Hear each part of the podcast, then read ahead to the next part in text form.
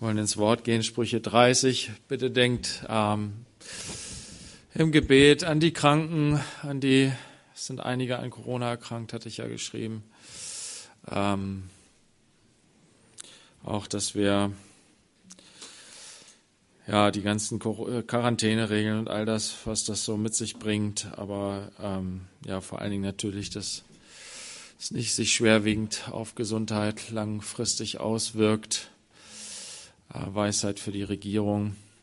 Betet auch bitte für die Geschwister, die mit Wohnungsnot zu kämpfen haben. Da sind so einige dabei, die Wohnung suchen, die Schwierigkeiten haben. Denkt besonders an Thomas, da ist es jetzt sehr eng, der braucht unbedingt jetzt eine Wohnung. Ähm, ist immer noch nichts, hat sich immer noch nichts aufgetan. Ähm, ja, bitte betet, vor allen Dingen auch in der ganzen Anspannung einfach für Gottes Frieden mittendrin.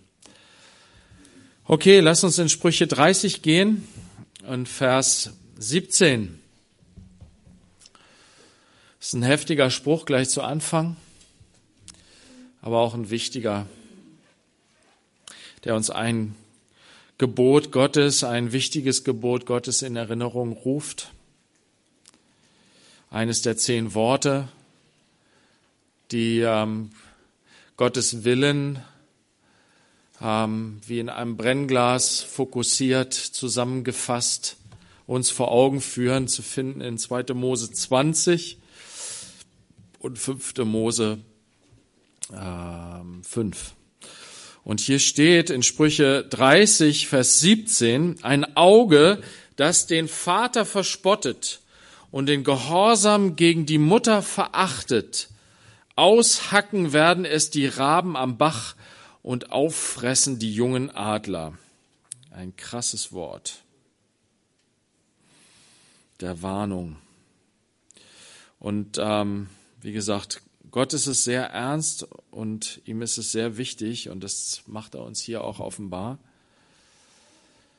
In den zehn Worten heißt es, Ehre Vater und Mutter auf dass es dir gut geht und du lange lebst auf Erden. Ein Auge, das den Vater verspottet und den Gehorsam gegen die Mutter verachtet, ist blind. Es scheint gut zu sehen. Es meint richtig zu sehen. Und weil es Vater und Mutter betrachtet, und das passiert im Laufe eines Lebens, wenn Kinder geboren werden, normalerweise verachten und verspotten sie ihre Eltern nicht, weil sie mittendrin als kleine Kinder noch drin sind in der Pflege. Die Eltern pflegen das Kind. Es wird geboren völlig hilflos. Wenn es einfach liegen gelassen wird, stirbt es.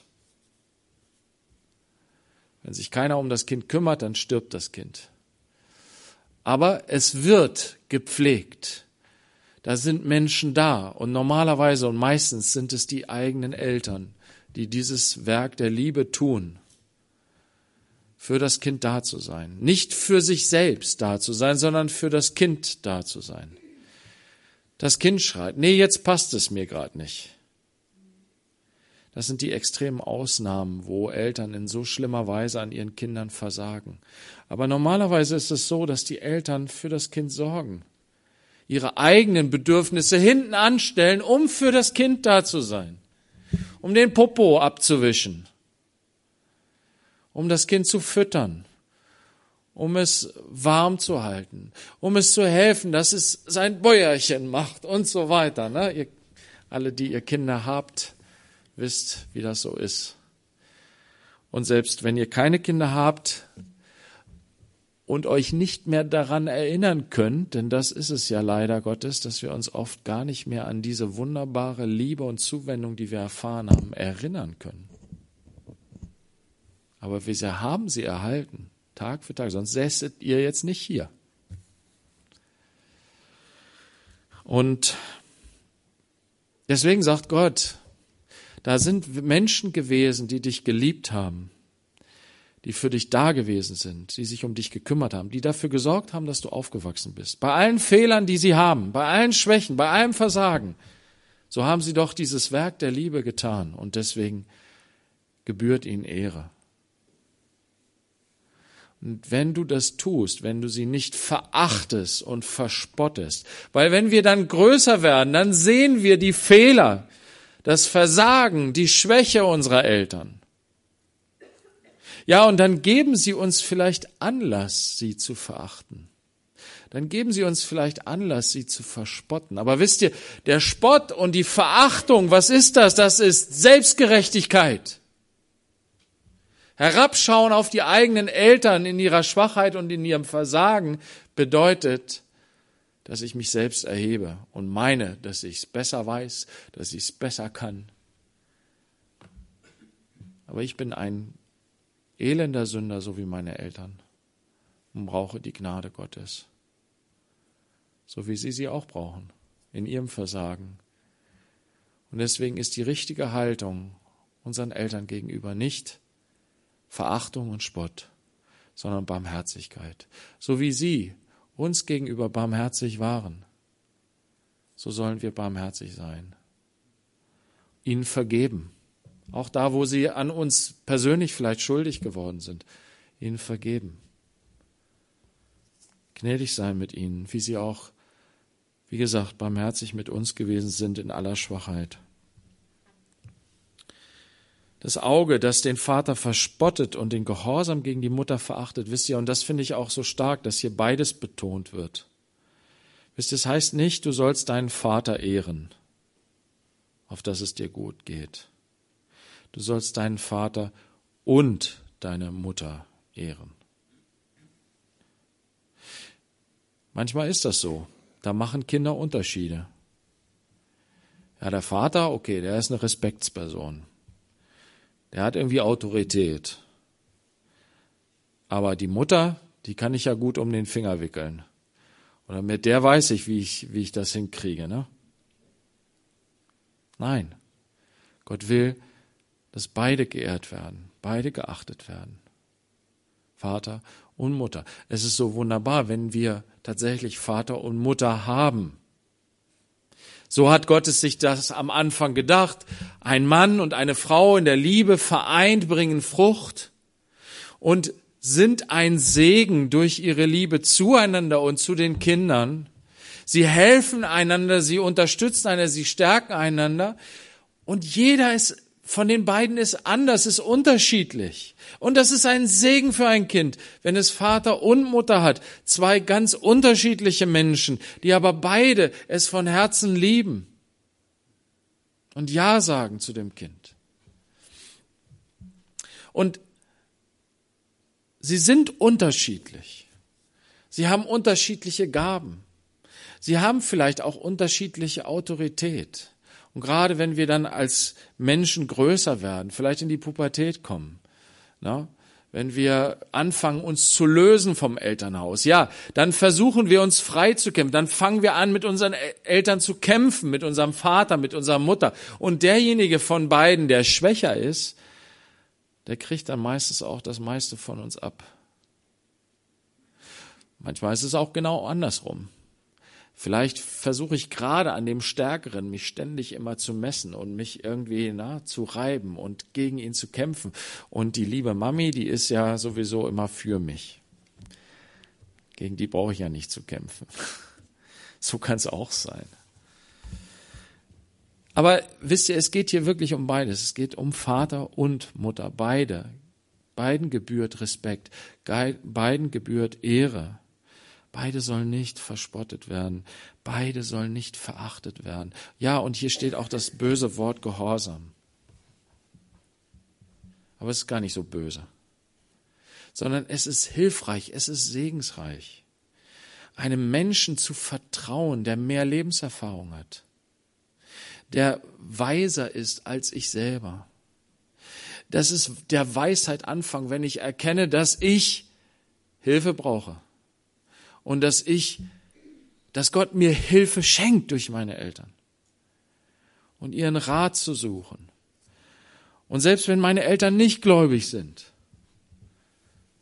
hat Gott ihnen dennoch Lebensweisheit gegeben, gibt ihnen das eine oder andere gute Wort, was mir zur Hilfe werden kann. Klar muss ich das dann vor Gott prüfen, meinem Vater im Himmel. Und das ist es ja. Letztendlich soll mich das Ganze ja dazu treiben, zuallererst und vor allen Dingen meinem Vater im Himmel Ehre zu erweisen. Und Johannes sagt dann sehr richtig in seinem, in, äh, in seinem Brief, ähm, wenn du so ein frommer Kerl bist oder so eine fromme, fromme Frau bist, die sagt, ja, ich ehre Gott, Gott ist mein Vater, ich bin ihm immer gehorsam, aber du praktizierst es deinen Mitmenschen gegenüber nicht. Ich liebe Gott, aber du liebst deinen Nächsten nicht. Dann bist du ein Heuchler. Wenn du schwafelst vom Gehorsam gegenüber Gott und dass er dein Vater ist und dass du ihm, ihm folgst und ihm ein, ne? Aber du kannst dich deinen eigenen Eltern nicht unterordnen. Dann bist du ein Heuchler. Wenn du Gott, den du nicht siehst, ne? Wenn du, wenn, wenn du dein, deine Eltern, die du siehst, die du vor dir hast, nicht gehorsam sein kannst, wie kannst du dann deinem Vater im Himmel, den du nicht siehst, gehorsam sein? So sagt Johannes das. Und das ist es. Wir, wir müssen das annehmen. Wisst ihr, da ist so eine tiefe Rebellion in unserem Herzen, die das nicht akzeptieren will, dass wir nicht die Könige der Welt sind. Und dieser, dieses, dieses Selbstgerechte, dieses Aufbegehr, dieser aufbegehrende Rebell in uns, der muss sterben. Das ist das, was die Bibel deutlich sagt. Dafür ist Christus ans Kreuz gegangen. Der König, mein König, dein König ist gestorben für dich und für mich. Ja, es ist der Vater selbst in ihm, der sich hingibt, der sich verhöhnen, verspotten lässt, damit unsere Rebellion geheilt wird damit wir davon befreit wird. Ja, und Paulus sagt, mit ihm, mit Christus ist mein alter Mensch gekreuzigt, mitgekreuzigt. Dieser Rebell, der aufbegehrt, der sich nichts sagen lässt, der es alles immer besser weiß.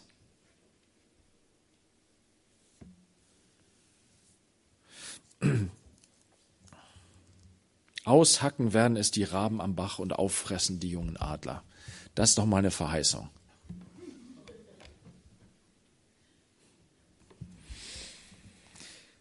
Ja, die, die schönen, die guten Rosinen, die wollen wir uns immer rauspicken, ne? Aber das lassen wir lieber links liegen. Nein. Gott ist Richter über unser, unsere Ungerechtigkeit. Deswegen nutze die Möglichkeit, kehre um davon, hänge dich an den Herrn Jesus, der für diese Sünde, die du begangen hast, deine Eltern zu verspotten, deinen Vater zu verspotten, deine Mutter zu verachten, er hat es getragen. Er hat es ausgehalten. Er hat es auf sich genommen, damit du frei bist, gereinigt von aller Sünde, in eine geheilte Beziehung mit deinem Vater im Himmel zuallererst und dann aber auch mit deinen Eltern. Na, Gott kann die Beziehung zu deinen Eltern heilen.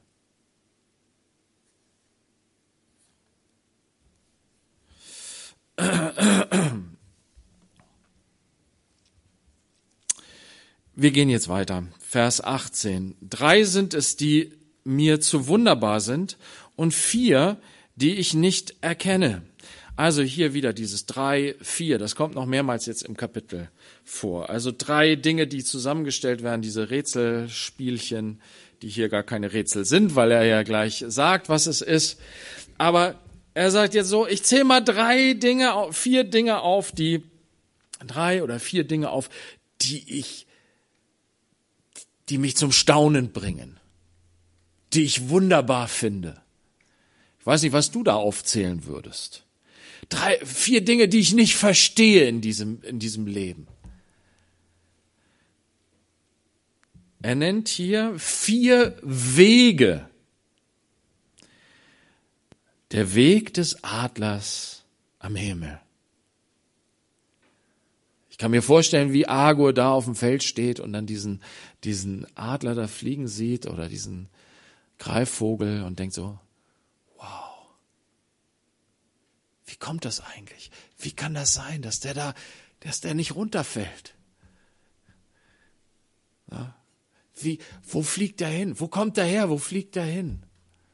No? Heute kannst du ja richtig schon, na, sie haben dann bei, bei, bei äh, Adlern, die, sie, die, sie, ähm, die so in Gefangenschaft sind, die, die haben teilweise, gibt es so Filme, wo, wo sie eine Kamera so, so, so Adler auf die Schulter gespannt haben. sieht total cool aus. Wenn er dann abhebt und dann so durch so eine Gebirgsgegend fliegt, so an den Bergen vorbeirauscht und denkst, oh, krass.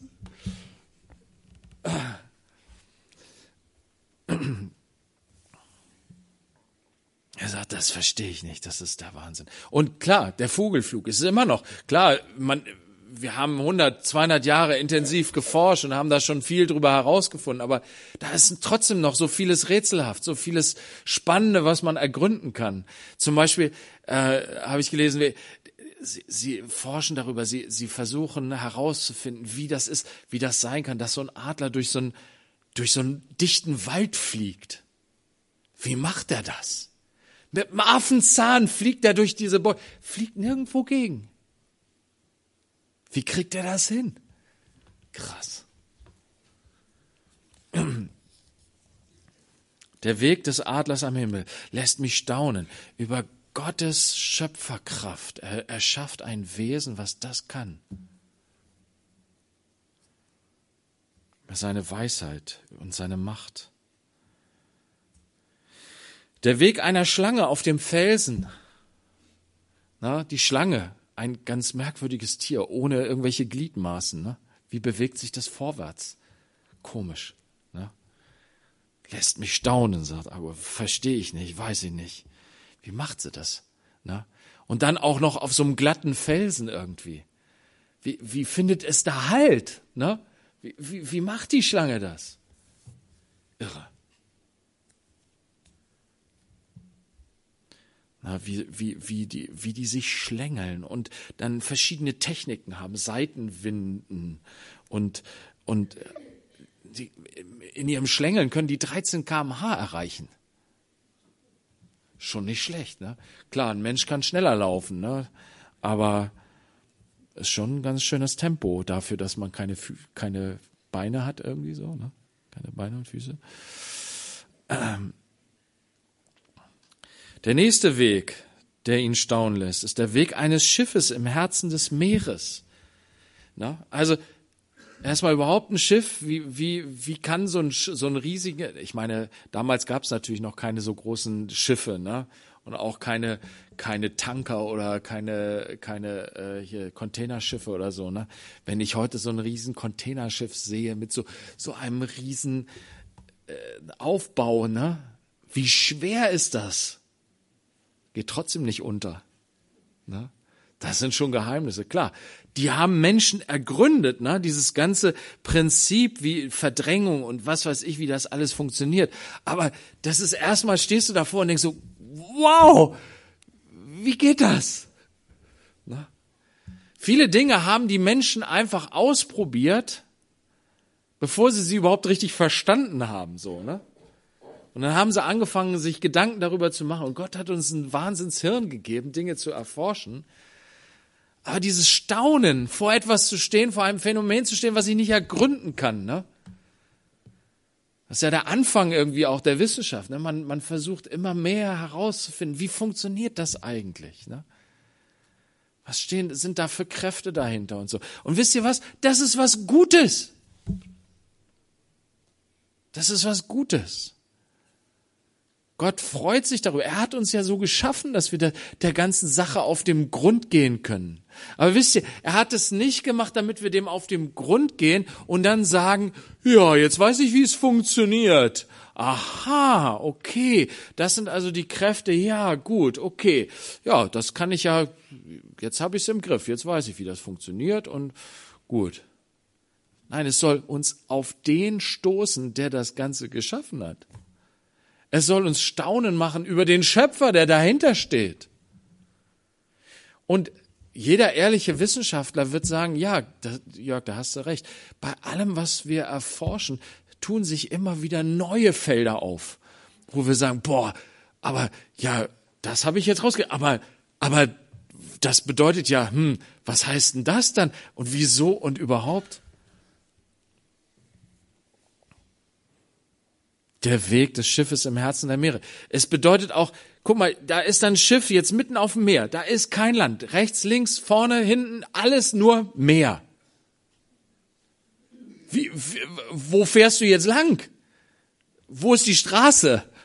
Ne? Ich, ich rede jetzt, das hört sich vielleicht ein bisschen dusselig an, aber ich meine, du musst dir mal vorstellen, wir, wir, wir haben ja eine lange Zeit der Wissenschaft, haben viel Wissen angesammelt und so weiter. Und ja, die, die ähm, Seeleute, sie haben sich tolles Wissen darüber angeeignet, wie sie sich orientieren können auf dem Meer. Aber für jemanden, der jetzt kein Seefahrer war, wahrscheinlich war der Agur kein Seefahrer, der steht davor und denkt so, wie macht ihr das, ihr Seeleute?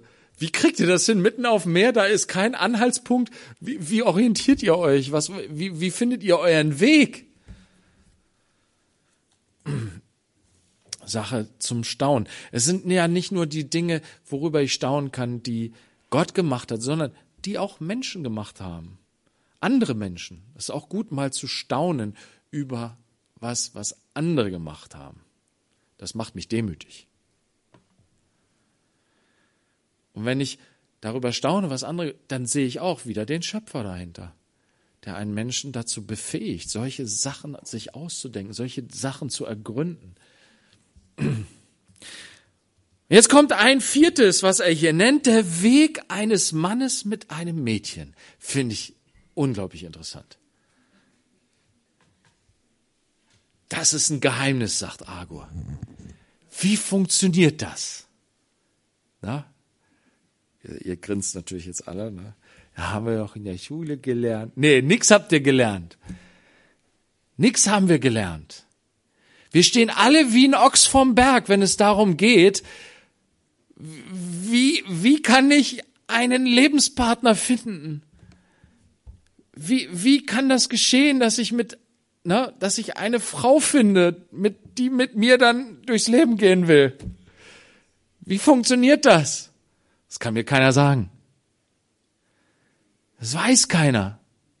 Klar, natürlich gibt ellenlange Regale mit Büchern ne, und Ratgebern und Filme und ähm, ähm, Bücher, was weiß ich, noch und nöcher in Romanform oder als Ratgeber oder sonst was, die dir alle vermitteln wollen, sie wissen, wie es geht. Aber dennoch, das ist ein Geheimnis. Und wisst ihr, letztendlich ist das etwas, was Jesus sagt. Jesus sagt etwas ganz Geheimnisvolles in Bezug auf dieses Phänomen. Ein junger Mann und eine Frau, wie kommen die zusammen? Er sagt, was Gott zusammengefügt hat, soll der Mensch nicht scheiden. Was Gott zusammengefügt hat. Gott fügt einen Mann und eine Frau zusammen. Wie macht er das? Am Anfang sehen wir das. Er sieht Adam, er hat Adam geschaffen als einzelnen Menschen und er sagt, nee, das ist irgendwie nicht gut, dass der alleine ist, der Kerl. Der braucht eine Hilfe. Der ist irgendwie unvollkommen. Und dann will ich sagt er, ich will ihm eine Hilfe machen. Und dann macht er, ähm, wie macht er das dann mit der Frau? Er versetzt Adam in einen tiefen Schlaf. Hypnotisiert ihn? Nein. Ach so, narkotisiert. Ja, ja, genau. Also Narkosearzt war Gott auch schon. Der erste Narkosearzt. Guter Anästhesist. Hat das hingekriegt, ne, dass er ihn so ne, in Schlaf versetzt, dass er dann ihm da was entnehmen konnte, daraus etwas Neues bauen konnte, hat die Stelle gut verschlossen. Scheint Adam nicht weiter irgendwie tangiert zu haben hinterher, also ein super Chirurg war er auch. Und ähm, aber Adam hat geschlafen, wisst ihr? Später heißt es, dass die, die Menschen oder dass, dass sich die Männer Frauen nahmen.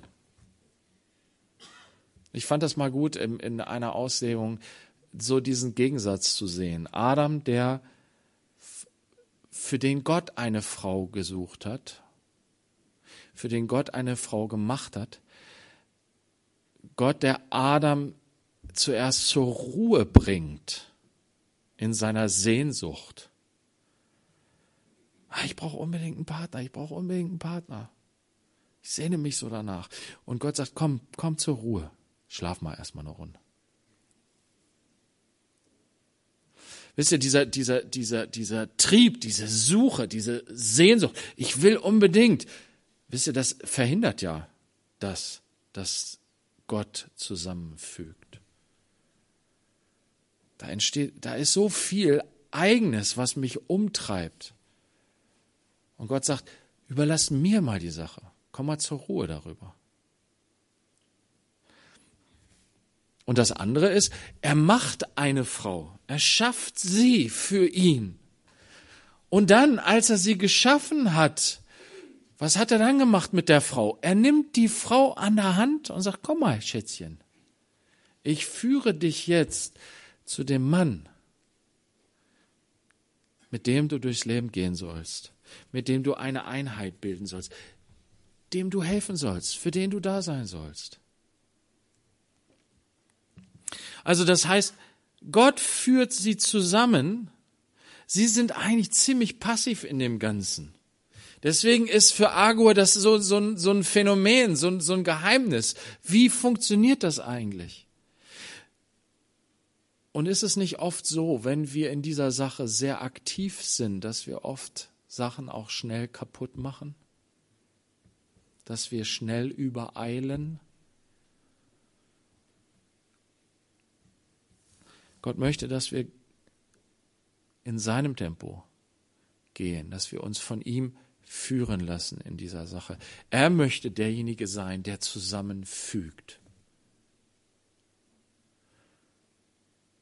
Das heißt natürlich nicht, dass wir uns einfach nur aufs Sofa legen und sagen, ja Gott, dann schick mal eine vorbei, ich gehe mal schlafen so lange. Ne?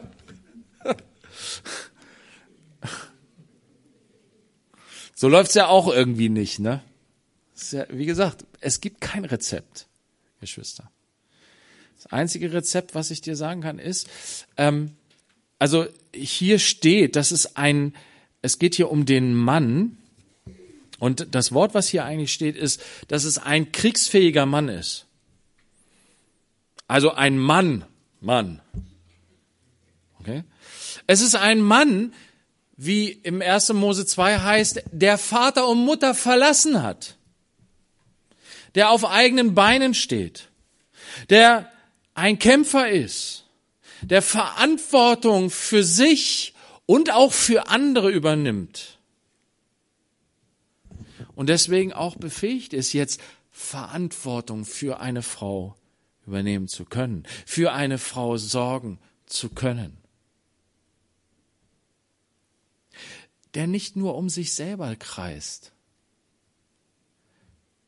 der nicht nur auf sich selbst bezogen lebt. Und wo die Frau eigentlich nur dazu da ist, bestimmte Bedürfnisse, die er hat, zu befriedigen und zu stillen. Sondern der schon einen Schritt weiter ist in seiner Entwicklung. Und dafür ist es oft gut, Vater und Mutter erstmal zu verlassen, auf eigenen Beinen zu stehen, weil dann wäscht meine Mami eben nicht mehr meine Wäsche und putzt meine, mein Zimmer und macht mein Zimmer, räumt mein Zimmer auf und, ne, und schmiert mir mein Schulbrot und so, ne. Jetzt, jetzt darf sie das noch. Das ist in Ordnung, du. Aber die Zeit kommt und das ist gut und richtig, wo ein junger Mann das selber machen muss.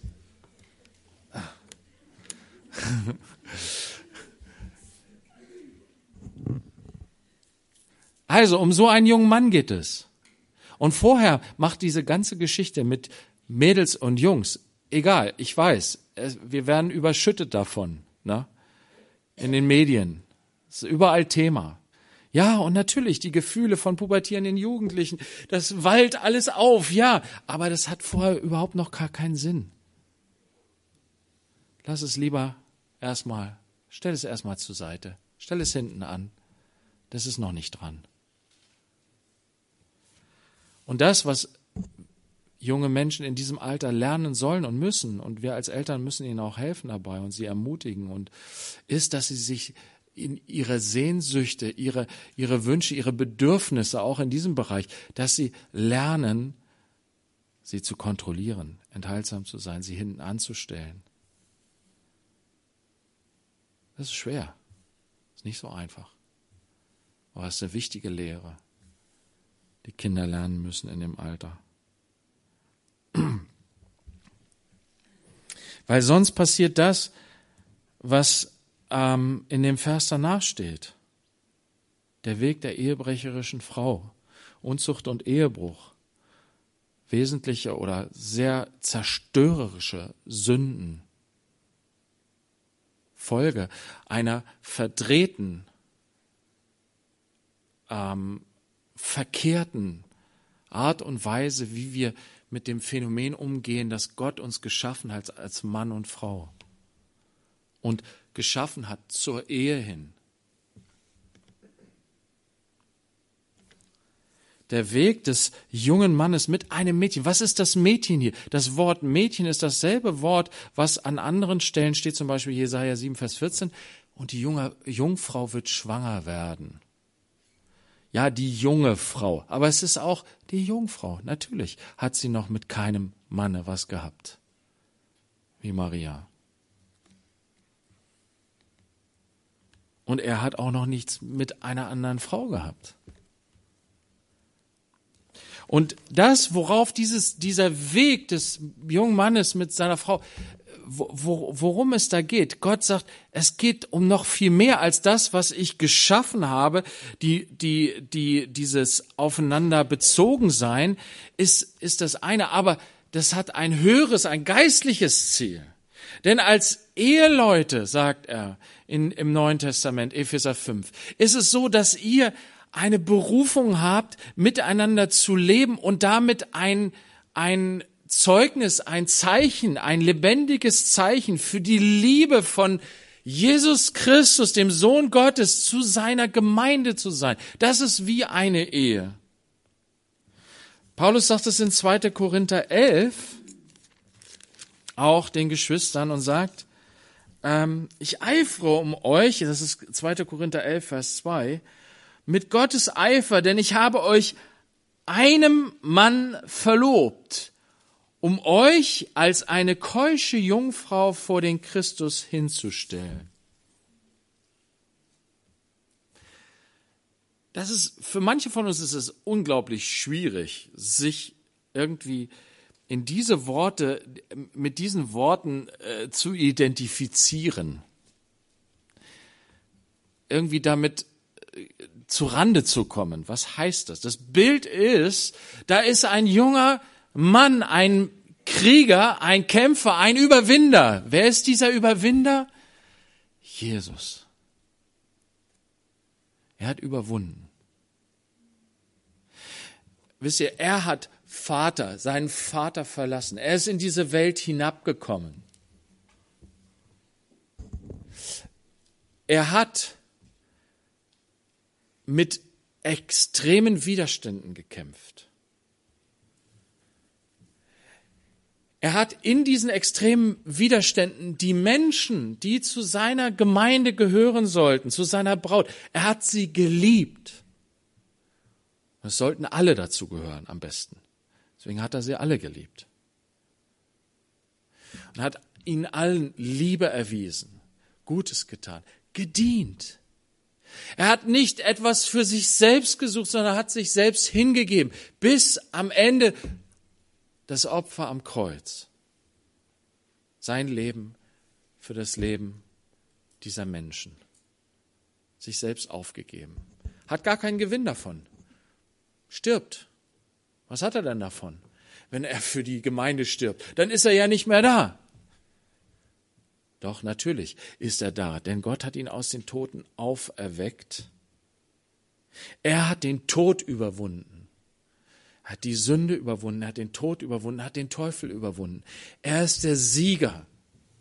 Er ist der kriegstüchtige Mann, der jetzt seine Braut, und sie ist noch nicht seine Frau, die Hochzeit findet noch statt, sie kommt noch, haben wir letztes Mal gelesen die Entrückung der Gemeinde. Offenbarung 19, die Hochzeit des Lammes. Es kommt noch. Die Vereinigung von Mann und Frau, eins zu werden. Wir sollen eine keusche Jungfrau sein. Das ist sehr, sehr altertümliches Deutsch. Ne? Wer ist heute noch keusch? Rein, vielleicht ist das Wort vielleicht besser. Eine reine Jungfrau, unberührt, sich rein halten, sich absondern für den einen.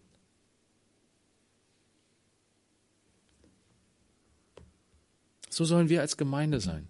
Und unser Weg als einzelne Christen sollte das widerspiegeln. Paulus wendet das immer wieder an. Er sagt, so wie Christus die Gemeinde, so soll es auch zwischen Mann und Frau unter euch sein, unter euch Gläubigen. So solltet ihr euch auch verhalten. Ihr Männer, seid, liebt eure Frauen wie Christus. Ihr Frauen, seid so eurem, eurem Ehemann hingegeben und ordnet ihm euch unter, so wie die Gemeinde das dem Christus gegenüber tut.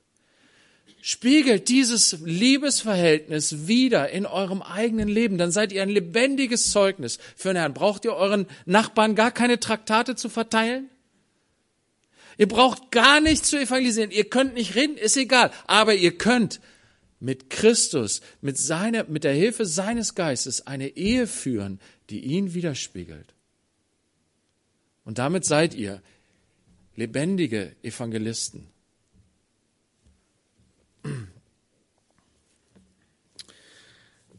Also wie ist das? Wie fügt Gottes Anziehungskraft? Gibt es das zwischen Mann und Frau? Gibt es da eine Anziehungskraft? Gibt es eine Anziehungskraft zwischen Christus und der Gemeinde? Ja, ne? Wenn wir hier sitzen, wenn wir ihn anbeten,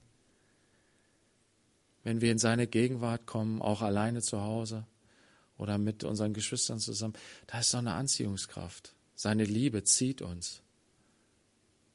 Wir sind gerne bei ihm, mit ihm zusammen.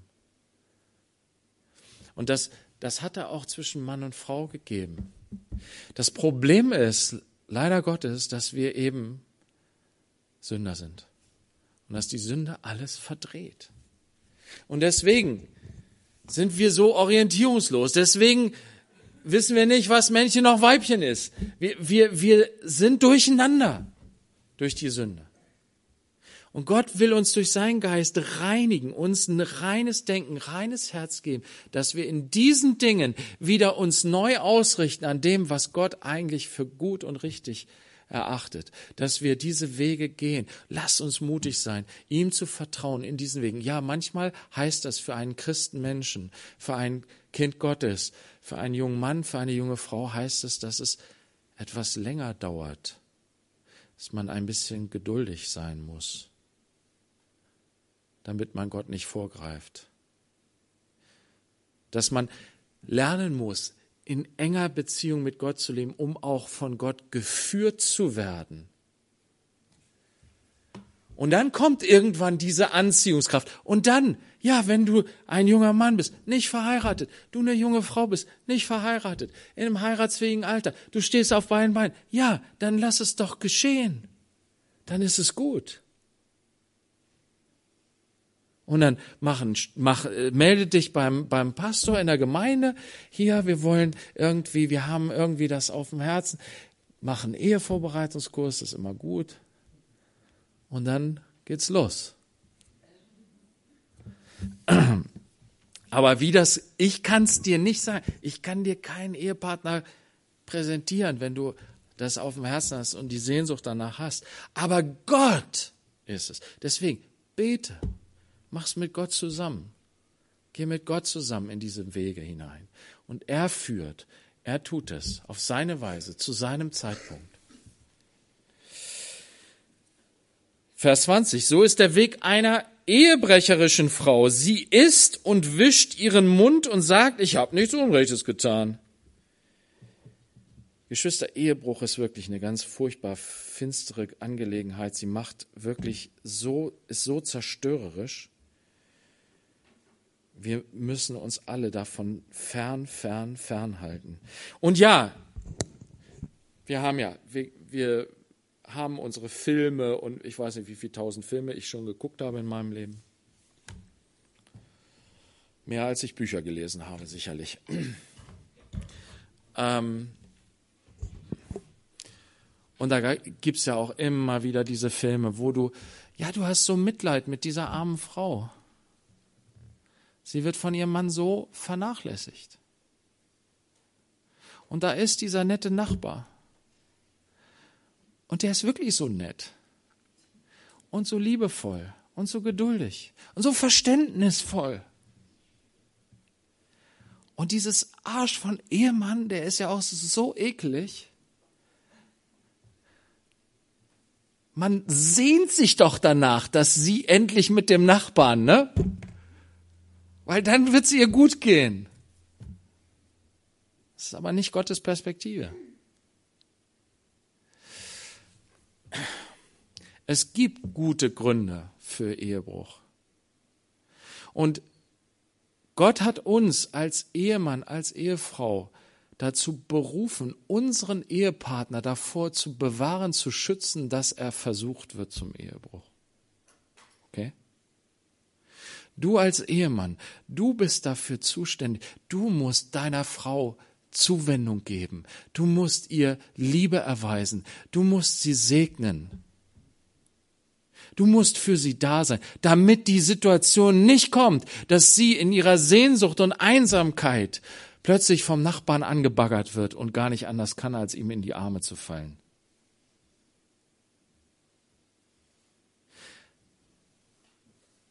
Du hast auch Verantwortung dafür. Genauso die Ehefrau. Auch ihr Ehefrauen seid dafür verantwortlich, mitverantwortlich, dass euer Mann nicht versucht wird zum Ehebruch, sondern dass er gesegnet und ermutigt und gestärkt ist in allen Bereichen, leiblich, seelisch, geistlich, sind wir füreinander da, um füreinander da zu sein, um einander zu dienen und um einander zu segnen. Du gehörst nicht mehr dir selbst, sagt Paulus in 1. Korinther 6. Du gehörst zuallererst dem Herrn in deiner Leiblichkeit, in deiner Sexualität. Christus hat dich erkauft, damit du ein reiner Tempel des Heiligen Geistes bist. Und das bedeutet, dass dein, dein Leib, dein Leben gehört Christus, inklusive deiner Sexualität. Er ist dein König. Und wisst ihr, er missbraucht dich nicht. Er vergewaltigt dich nicht. Er ehrt und achtet dich und respektiert dich. Ja, er macht aus deinem Leib einen Tempel für seinen Geist. Und dann sagt er, wenn du aber dennoch immer noch Sehnsucht nach einem Menschenpartner hast, ist das okay, ist das gut.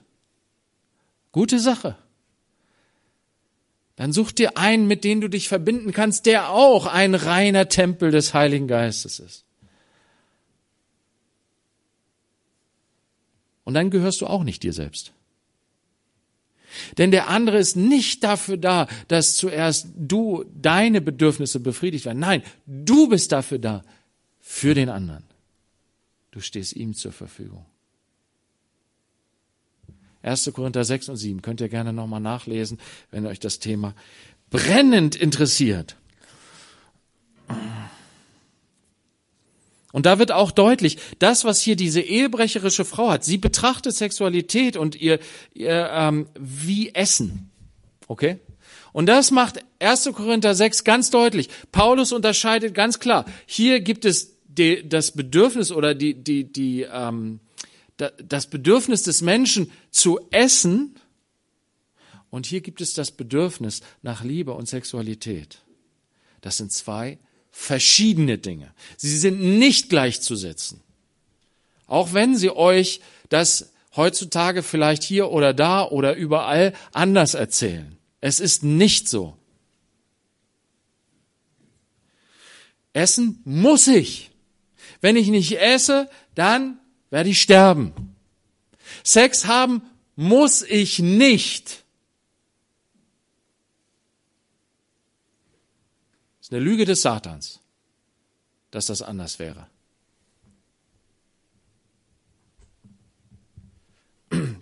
Es sind zwei verschiedene Dinge. Und Paulus sagt, mit dem Essen ist das eine andere Sache als mit meiner Leiblichkeit. Und das ist immer wichtig. Es geht hier nicht einfach nur um Sex, wisst ihr? Das ist genau das, was der Teufel ja gemacht hat. Er macht daraus etwas, was sozusagen, ja, so eine Sache ist irgendwie. Ja, das ist den Spaß, den wir haben oder was weiß ich, den wir genießen. Nein, es geht ja um das ganze Konzept der Liebe zwischen Mann und Frau, der Hingabe zwischen Mann und Frau, der lebenslangen Ehegemeinschaft zwischen Mann und Frau, wo Sexualität ein wichtiger Bestandteil ist. Es ist eben nicht einmal essen, lecker gegessen haben, Mund abwischen, ja, gut war's, lecker und fertig. Und ja, ich habe nichts Unrechtes gemacht. Nein.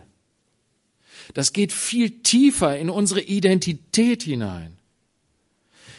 Gott sagt, wenn diese zwei Menschen, die ich zusammenfüge in der Ehe, wenn die eins werden, dann sind sie ein Fleisch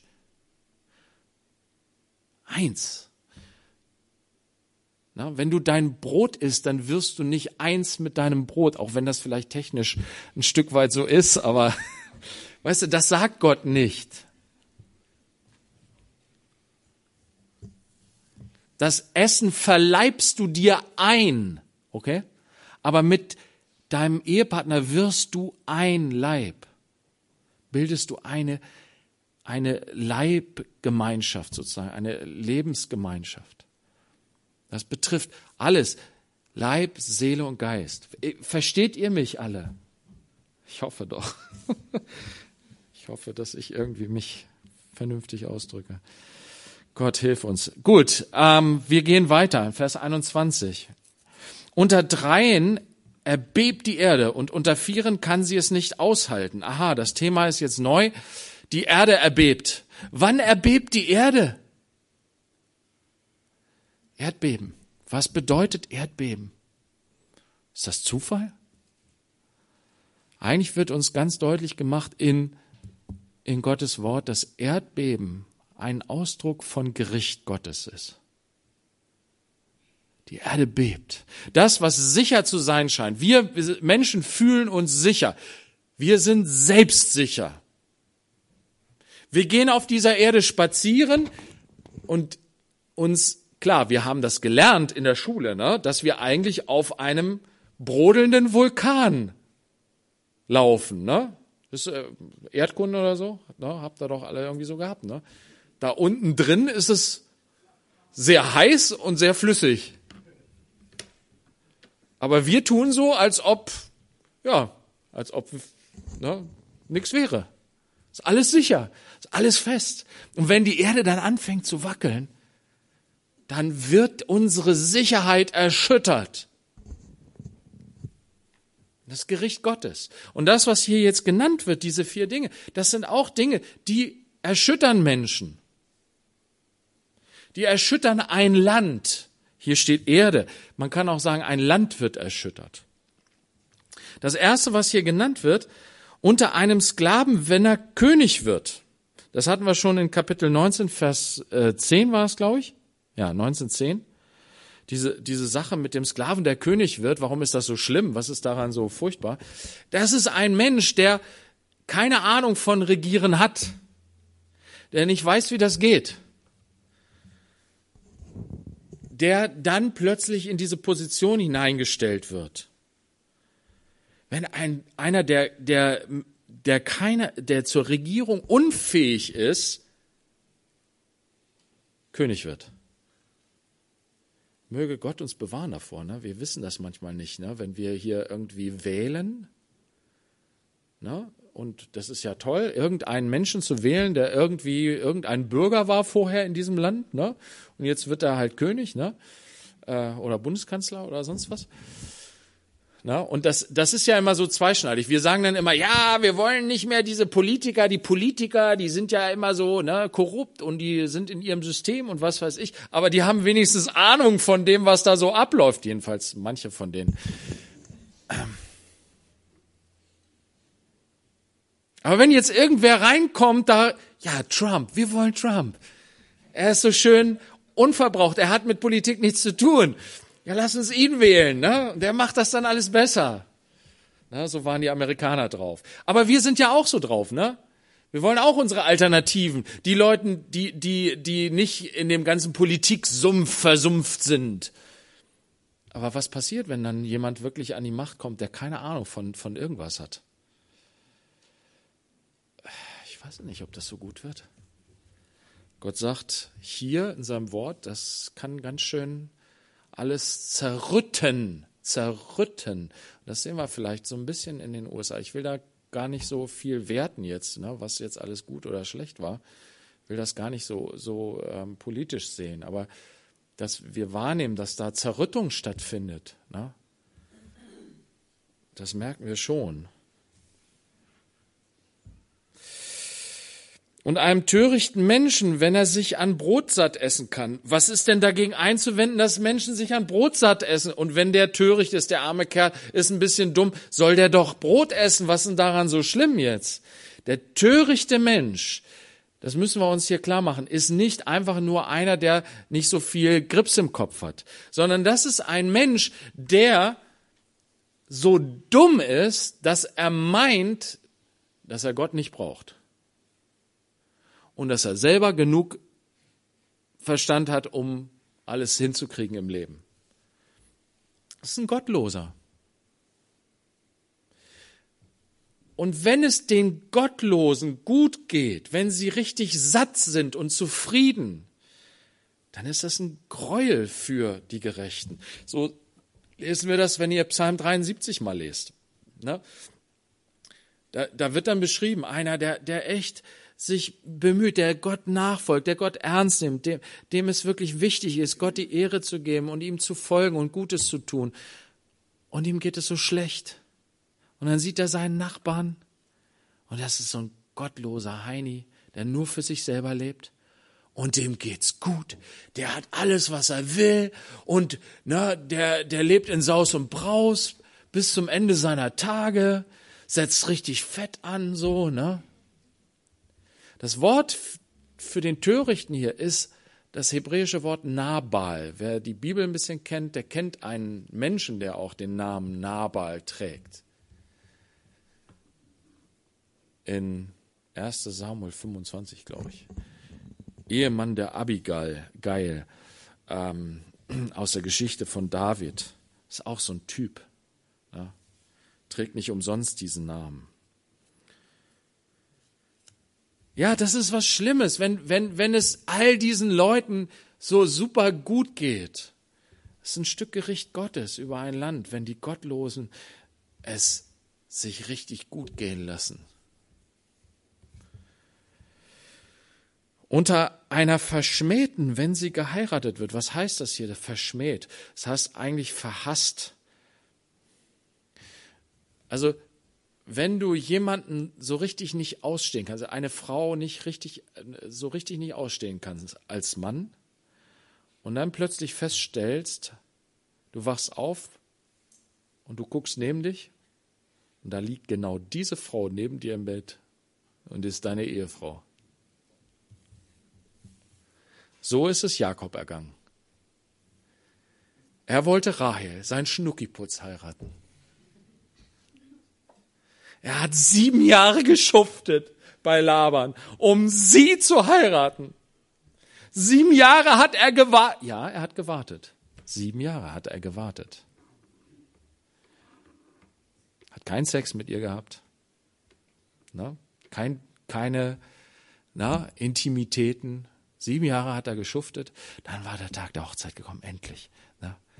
Und ähm, naja, Geschichte kennt, kennen viele von euch ja. Laban musste erstmal seine älteste Tochter loswerden. Na, und deswegen wacht er morgens auf mit dieser Frau, die er nun gar nicht haben wollte. Die war ihm nicht schön genug. Dabei war es aber eigentlich von Gott diejenige, die eigentlich die Frau war, die Gott auf dem Herzen hatte für Jakob. Durch sie ist Judah gekommen. Durch Judah kam Jesus. Lea ist die geistlichere von den beiden gewesen. Rahel war sehr, sehr weltlich orientiert. Das haben wir letzte Woche schon gesehen. Na, als die Kinder losgeblieben ist, hat sie Jakob genommen und gesagt, äh, jetzt gib endlich Kinder und sterbe ich. Anstatt zu sagen, Jakob, lass uns noch mehr beten, dass Gott uns hilft, dass ich auch mein Kind bekomme. So war sie nicht drauf. Ja, und es war ein Stück Gericht Gottes für Jakob über seine falschen Maßstäbe, was die Partnerwahl anging. Und es war ein Gericht Gottes über sein ganzes Betrügerwesen, wo Laban ihn betrogen hat. Nächste Sache ist hier, eine Magd, wenn sie ihre Herren aus dem Besitz verdrängt. Auch eine Geschichte aus dem Alten Testament im Grunde. Na, Hagar, sie wollte Sarah verdrängen. Na, Gott hatte Abraham und Sarah eine Verheißung gegeben. Sie sollten ein Kind bekommen in ihrem Alter. Und dieses Kind sollte den Segen Gottes tragen in diese Welt. Aber sie haben gedacht, nee, das Warten, das wir haben zu, wir, wir, wir können nicht mehr warten. Wir müssen irgendwie tätig werden. Und dann haben sie Hagar mit ins Boot genommen, haben sie als äh, Leihmutter missbraucht, wenn du so willst. Ich weiß nicht, ob sie sie gefragt haben, steht da nicht unbedingt. Sie war Magd, sie war Dienerin, sie musste wahrscheinlich. Aber dann wurde sie stolz und hat sich gedacht, ja, ich krieg ein Kind. Meine Herren nicht. Ich krieg das Kind des Herrn. Ich krieg das Kind der Verheißung. Ja. Und möglicherweise hätte sie ihre Frau, äh, ihre Herren verdrängt. Wenn nicht Gott zweimal eingeschritten wäre. Einmal hat er Hagar selber gesagt, Hagar, du bist eine Gesegnete und das Kind ist eine Gesegnete. Und ich sehe auch, dass du hart behandelt worden bist. Ich sehe dich, das Unrecht, was dir passiert ist. Ich bin für dich. Aber du sollst dennoch gehen und dich unterordnen.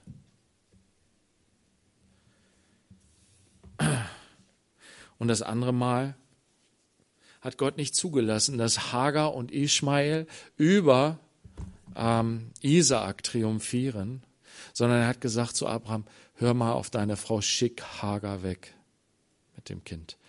Und das heißt nicht, dass Gott Hagar und Ismael ver verstoßen hätte. Nein, er hat für sie gesorgt. Aber er hat nicht zugelassen, dass das Gericht Gottes über Abraham und Sarah kommt, dass die Sklavin ihre Herren vertreibt. Oh je, ist schon so spät. Sorry, Leute, ich habe mich ver verwurstelt hier. Ähm, ich will das aber noch schnell zu Ende führen hier. Vier sind die Kleinen der Erde und doch sind, oh nee, das kann ich nicht machen. Oh Jesus, was soll ich nur machen? Vier, vier sind die Kleinen der Erde und doch sind sie wohlerfahrene Weise. Die Kleinen sind die Weisen. Paulus sagt in 1. Korinther 1, die Gemeinde ist voll von Leuten, die in der Welt als nicht unbedingt die Top-Leute betrachtet werden. Da sind nicht viele Weise, nicht viele kluge, schlaue Leute. Es sind teilweise ganz einfache Leute, die in der Gemeinde sind. Aber Gott liebt das. Er hat euch, uns alle erwählt, dass wir seine Gemeinde sind, seine Braut, sein Leib. Und deswegen, die Kleinen hier, die wohlerfahrene Weise sind, das sind die Ameisen ein nicht starkes Volk, und doch bereiten sie im Sommer ihre Speise. Sie denken an morgen, obwohl sie doch gar kein Hirn haben zum Denken. Wie machen die das? Schon irre, ne? So, die bereiten sich vor auf das, was kommen wird, obwohl sie gar nicht wissen, was kommen wird. Sei doch klug, Kind Gottes. Bereite dich auf das vor, was kommen wird. Das ist weise nicht nur im Heute jetzt und im Jetzt zu leben, sondern zu wissen, ich werde einmal alt werden. Ich werde einmal sterben. Ich werde einmal vor Gott stehen. Jesus wird wiederkommen. Was, wie bereite ich mich darauf vor? Schönes Gleichnis dazu ist Lukas 16. Brauchen wir jetzt, können wir jetzt aber nicht lesen. Ähm, könnt ihr dann mal nachlesen. Was haben wir dann? Die Klippdachse, ein nicht kräftiges Volk und doch legen sie im Felsen ihre Wohnungen an. Echt, forsch das mal nach, was Klippdachse sind. Ich habe es gemacht, ich fand das spannend. Das sind, das sind ganz eigene Tiere, die, die, also die Biologen versuchen ja immer irgendwelche Verwandtschaften dann zu konstruieren und die haben dann konstruiert, dass die Klippdachse verwandt sind, haltet euch fest, mit Elefanten und Seekühen sind aber so Tiere, die so ein bisschen so ähnlich sind wie Murmeltiere oder so. Und leben in den Felsen, sind aber keine Nagetiere. Leben in den Felsen, die haben so, so lustige Füße, wo, wo, wo die so Saug, äh, die, die, ja, fast wie Saugnäpfe sind, wo sie an den Felsen so richtig hochklettern können. Ähm, ja, leben im Nahen Osten und auch in, in Südafrika oder an, verschiedenen Stellen gibt's die. Guckt mal nach, echt. Guckt euch mal Videos dazu an, die Clipdachse. Ähm die Heuschrecken haben keinen König und doch ziehen sie allesamt aus in geordneten Scharen. Ich musste an die Gemeinde Gottes denken. Wisst ihr, wir sind eben nicht ein hierarchisches System, der Papst ganz oben, der weiß alles, der hat alles unter Kontrolle, Ne? Alle Informationen laufen bei ihm zusammen, alle Fäden laufen bei ihm zusammen, alles dirigiert er, alles macht er, alles tut er. Nein. Wisst ihr, wir, wir sind ein Leib, jeder von uns ist ein Glied. Ich bin vielleicht so ein Ohrläppchen oder so ein Fing, kleiner Finger oder was weiß ich, was ich bin. Ich weiß nicht, was du bist. Aber wisst ihr, ich bin nicht einfach hier so ein kleiner Finger und einmal in der Woche komme ich zusammen mit dem ganzen Körper. Wir sind die ganze Zeit der Leib Christi. Jeden Tag tun wir unsere Werke und das, was der Heilige Geist, wozu der Heilige Geist uns leitet. Und Gott fügt das alles so gut zusammen, dass das alles eine geordnete Geschichte ist, wie bei den Heuschrecken. Da ist keiner, der denen sagt, also du musst da und jetzt und so und hier und da. Nein, das funktioniert irgendwie. Schwarmintelligenz, keine Ahnung. Aber das, was wir wissen, ist, dass der Heilige Geist, und da kannst du ruhig sein, du musst nicht alles verstehen, du musst nicht alles unter Kontrolle haben. Gott hat alles unter Kontrolle. Er fügt das alles zusammen zu seiner Ehre. Lass uns ihm da vertrauen. Die Eidechse kannst du mit Händen fangen und doch ist sie in Königspalästen. Drei sind es, die stattlich schreiten und vier, die stattlich einhergehen. Der Löwe, der Held unter den Tieren, der von niemanden kehrt macht. Der Hahn, der stolziert und der Ziegenbock und ein König, bei dem das Heer ist. Also, das ist gar nicht so leicht zu übersetzen, weil die Worte teilweise nur an der Stelle vorkommen. Das ist hier so ein Übersetzungsversuch. Also es geht um dieses Schritte gehen, gute, richtige Schritte gehen. Und das tut der Löwe, der Held unter den Tieren, der vor niemanden kehrt macht. Ich musste an Johannes 10 denken, an den guten Hirten. Der steht. Und wenn der Wolf kommt, macht er nicht kehrt und läuft nicht weg wie ein Mietling, sondern er bleibt. Ja, er ist bereit, sein eigenes Leben für die Schafe zu geben. Der Löwe aus dem Stamm Juda ist Jesus, unser Herr, der sogar sein Leben gegeben hat für uns. Er ist der König der für sein Heer, vor seinem Heer vorangeht und nicht seine Soldaten für ihn in den Tod schickt. Er selbst geht voran. Stellt euch vor, na, äh, Präsident Putin nicht in Moskau im Weißen Kreml, sondern an der Grenze zur Ukraine. Soll er doch mal selbst vorangehen, wenn er meint, er müsste da irgendwas machen. Nein, wir, die Mächtigen schicken ihre Soldaten. Aber Jesus ist selbst vorangegangen unser König. Er ist der Held, der vor niemandem kehrt macht. Und wir brauchen auch keine Angst zu haben, ihm zu folgen, denn er ist der Überwinder. Ob du töricht gehandelt hast, wenn du dich selbst erhobst, oder ob du überlegt gehandelt hast, die Hand auf den Mund, das ist ein Wort zur Selbstdemütigung. Du bist stolz, hast dich erhoben, hast dich selbst erhoben, vielleicht hast du dich verplappert, wolltest das gar nicht. Vielleicht wolltest du das aber oder machst es bewusst. Aber jetzt demütige dich. Vor allen Dingen vor dem Herrn. Vor Gott sollen wir uns demütigen, dann wird er uns erhöhen zur richtigen Zeit. Denn das Pressen der Milch bringt Butter hervor Und das Pressen der Nase bringt Blut hervor. Und das Pressen des Zornes bringt Streit hervor. Wenn du überheblich und anmaßend bist und selbstgerecht, dann führt das zu Streit und Zorn. Aber den Demütigen gibt Gott Gnade. Und deswegen will Jesus uns auch lehren, demütig zu sein von Herzen. Ja, Vater, wir danken dir jetzt für dein Wort, für die Fülle. Ich bitte dich, dass du etwas schenkst, das wir mitnehmen können, dass du uns erinnerst durch deinen Geist an das, was wir gehört haben. Hilf du uns darin zu leben, darin zu wandeln. Segne du uns alle, Herr. Wir brauchen dich so sehr. Danke, dass du mit uns bist, Herr.